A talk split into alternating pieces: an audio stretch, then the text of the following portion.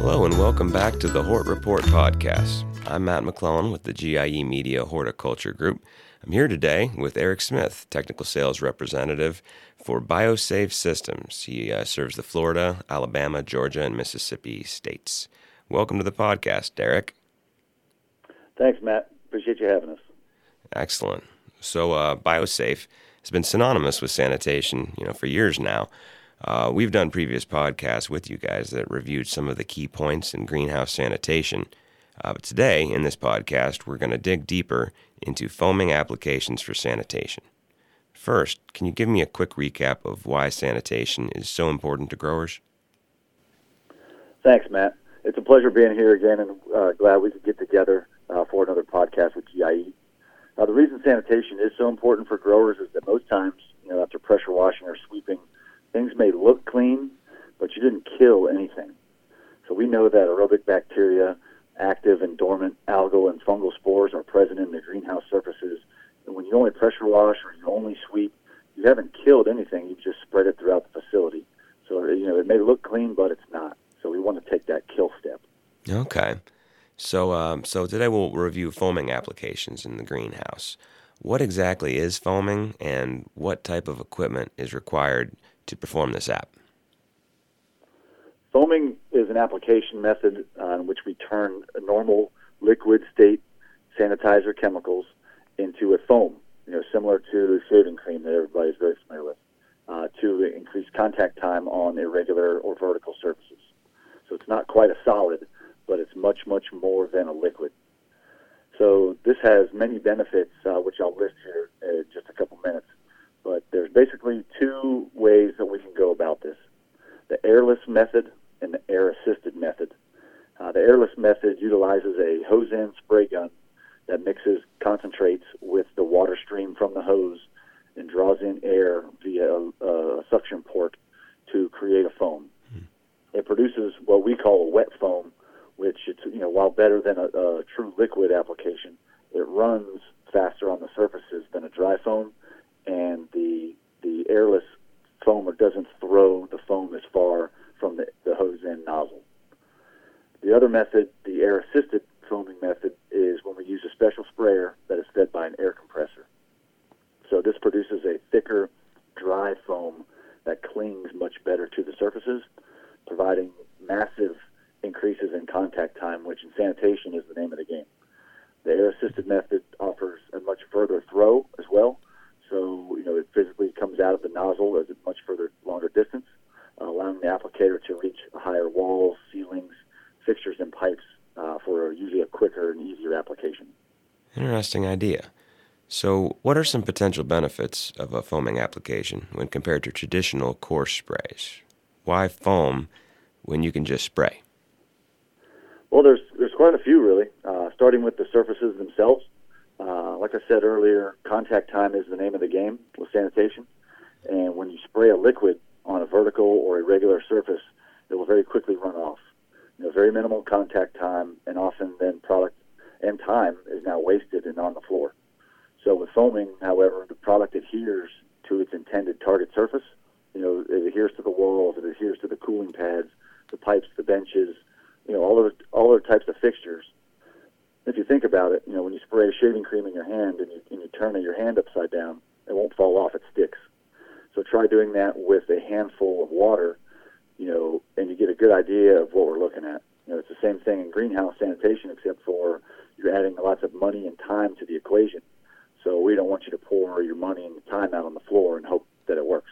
Hope for the best, you know. Mm-hmm. So when you when you increase contact time, you vastly improve the cost effectiveness of the chemistry. So we're, and we're doing this almost exponentially with the foaming procedure. The foam uh, the foam is of very high visibility, so you can see where you've sprayed, which limits chemical waste through overspraying or double spraying. You're treating the same areas over again, so you can see where you've been. This also helps with runoff waste, which is almost non-existent with the foaming because you can so easily see where you've already applied. And as a manager, or for the managers, this is also great because it allows you to see where your applicators may have missed. You know, if you're not treating areas for one reason or another, you can see where they've been. So now we're getting better efficacy out of less product. We're we're essentially maximizing coverage and minimizing chemical. And I think that's something that all growers will like the sound of. Ah, great stuff. Okay. Now, uh, what are some of the label requirements for this? Are there any special REI or PPE needed for these types of applications? That's certainly important. You know, it's one of the first questions we usually get uh, talking about foaming with growers. Mm-hmm. Uh, when using something like Sanidate 5 in the foamer, uh, which is what is most often used, there is a zero REI. So for foaming applications, there is a zero REI, which is always nice. For the PPE, you know, you can leave the Tyvek suit and the respirator in the storage cabinet because you won't be needing them. Uh, of course, different products using different products may have varying PPE requirements, which is, you know, I always want to note that. It's always important to note those types of things, but it's pretty minimal uh, when foaming with Sanidate 5. Uh, long sleeves, long pants, um, gloves, and glasses, I think, is, is the extent of it. So, uh, actually, another key point uh, that I'd like to make mm-hmm. is that when foaming, uh, particularly with Sanidate 5, uh, it's a no rinse application. So you can foam everything, you foam the surfaces, and you walk away. Let them dry on their own. You don't have to go the extra step of rinsing or scrubbing, so there's none of that needed, uh, which increases value, you know, through labor savings. You, know, you don't have to go back and, and, and, and wash or scrub anything off. Saves you a lot of time. Right, right. That's always good to hear. Uh, zero REI and no restrictive PPE to worry about.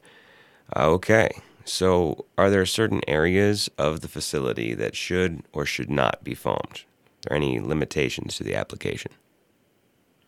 Well, when, when performing a demo at greenhouses, I generally tell people to make a mess, to, to essentially spray everything the floors, the walls, the ceiling, uh, the beams, and anything you can reach uh, with the foam. It, it throws pretty far, 15, 20 feet, so you can re- really reach out and, and, get a lot of the fixtures.